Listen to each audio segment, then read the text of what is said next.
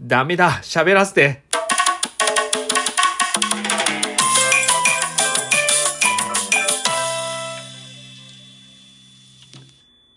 ちょっとね、最近ゲームの話が続いてたんで、本当は、本当はね、今日は、あの、カップラーメン、まだちょっと2本ぐらい溜まってるんで、それの1本を出そうかなと思ってたんですよ。でもどうしてもちょっと、どうしても言いたいことがあってですね、今日はですね、これ !12 月21日、パラダーズゲート3発売でございます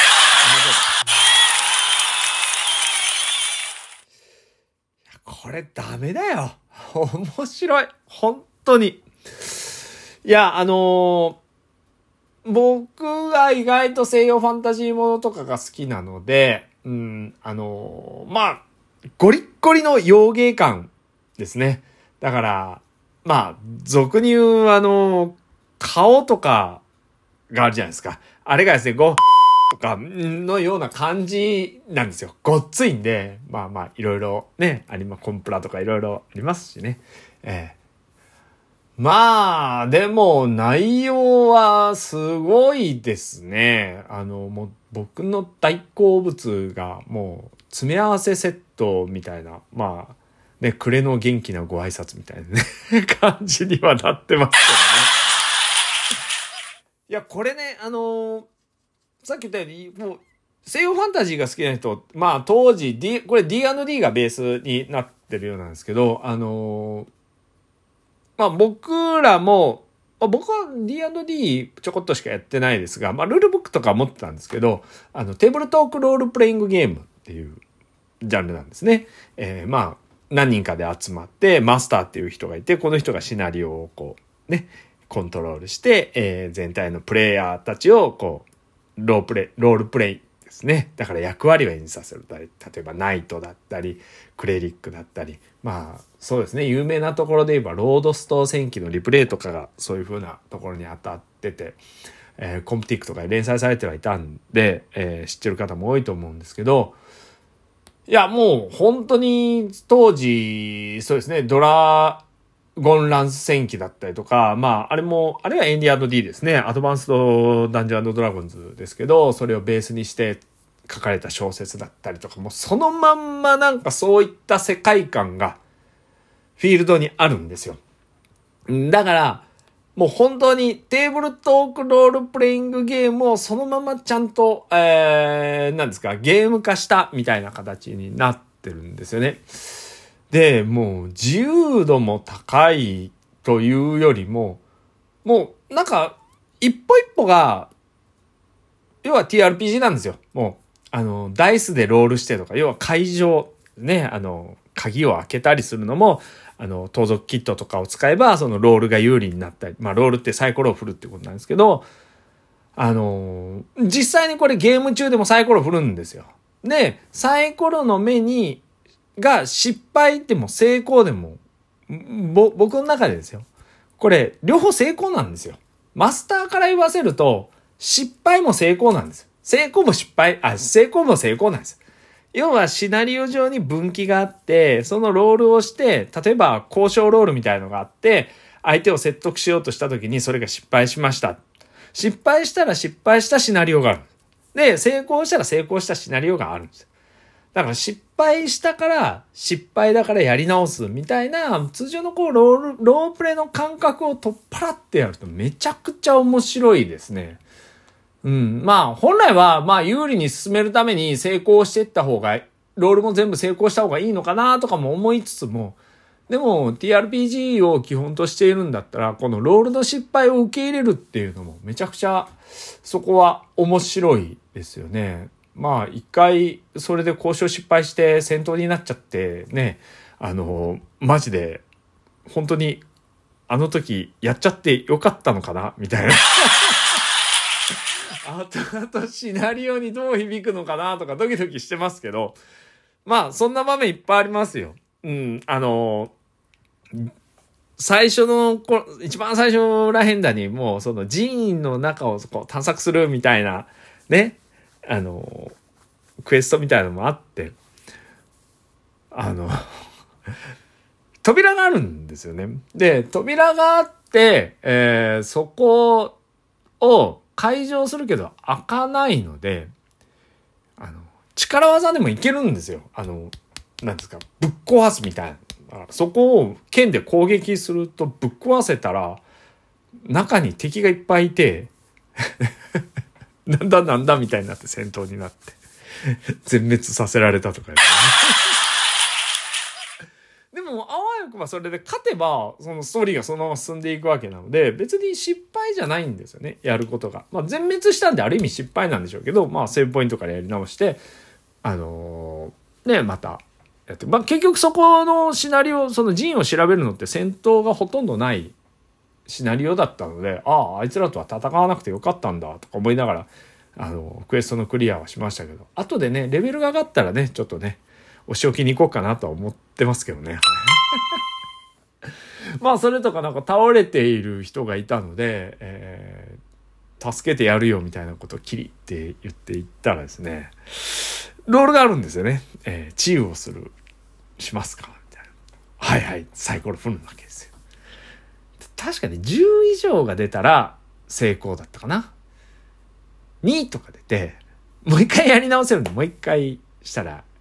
3とか出て、失敗じゃんとか。まあ、そのドワーフはもうそのままね、えー、あの、そらもちろんね、助からないんですけど、いや、だから、あの時に助けてたらどうなるのかなと思って、まあ、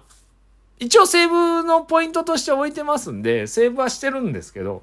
まあでも、まあこのまま進めようと思って、そしたらなんか、ね、お前神様だみたいなこと言われて、いや、ちゃうよって言ったら戦闘になっちゃって そのお連れの二人とですね。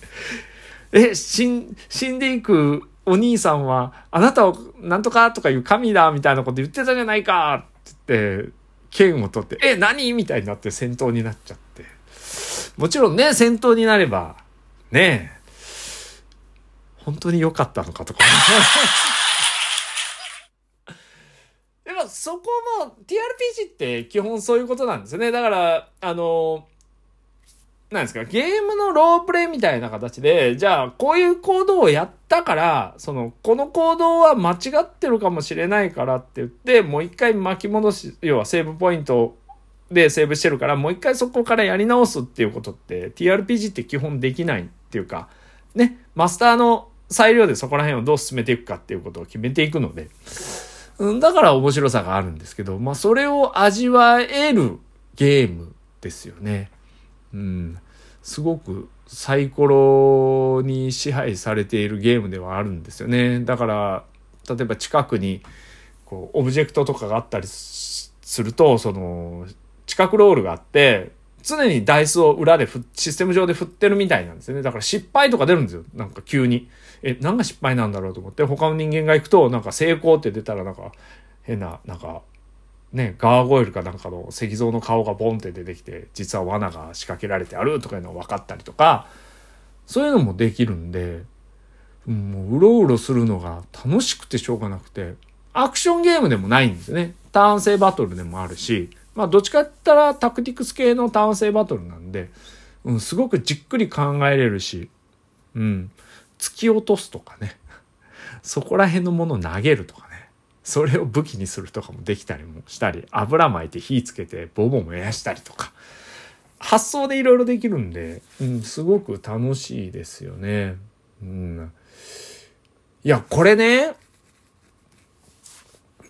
もう、まだ始めたばっかりなんですけど、あの、今年やった中で絶対一番面白いと思うんですよね。いや、あのね、そのゲームアワードみたいなのやろうと思ってたんですよ。うん、だからどうなるかはまだわかんないですけど、今のとこダントツクラスなんじゃない？言っちゃっていいのかこうんもうすでに魅了されてますもんね。世界観に。うん。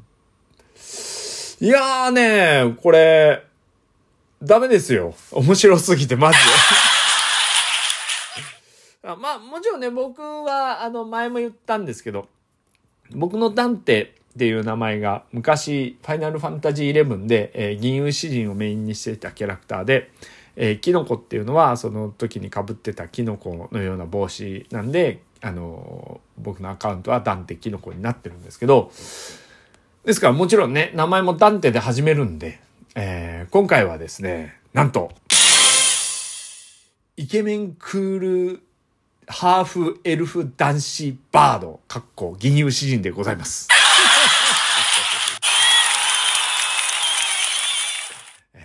銀融詩人やっておりまして、あの、バイオリンを、リュートにしようかどうしようかなと思ったけど、バイオリンを持たせてます。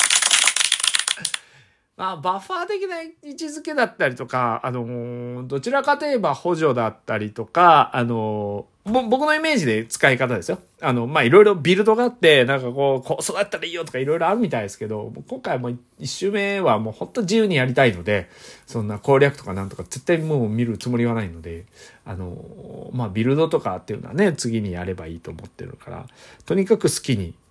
育ってみたいなと思ってますし、魔法とかもいろんなものをこう、駆使しながら、あと、交渉術とか、その話術で交渉したりとかもできたりもするので、あと、な、なんだっけ、なんとかアニマルズあのー、なんで、動物と喋るとかね、いうこともできるので、まあそういうのも試していきたいなと思ってますけどね。さらっと今言いましたけど、動物と喋れるんですよ、マジで。まあね、そういうのも踏まえてちょっとやり込んでいきたいな。まあザナドゥとバルダーズゲート、この2つは僕のライフワークになるんじゃないかなと思うぐらい嬉しいですね。スイッチはザナドゥ、えー、PS5 はバルダーズゲート。もうこの2本が来年まあ2月まではこれで遊んでるかなと思います。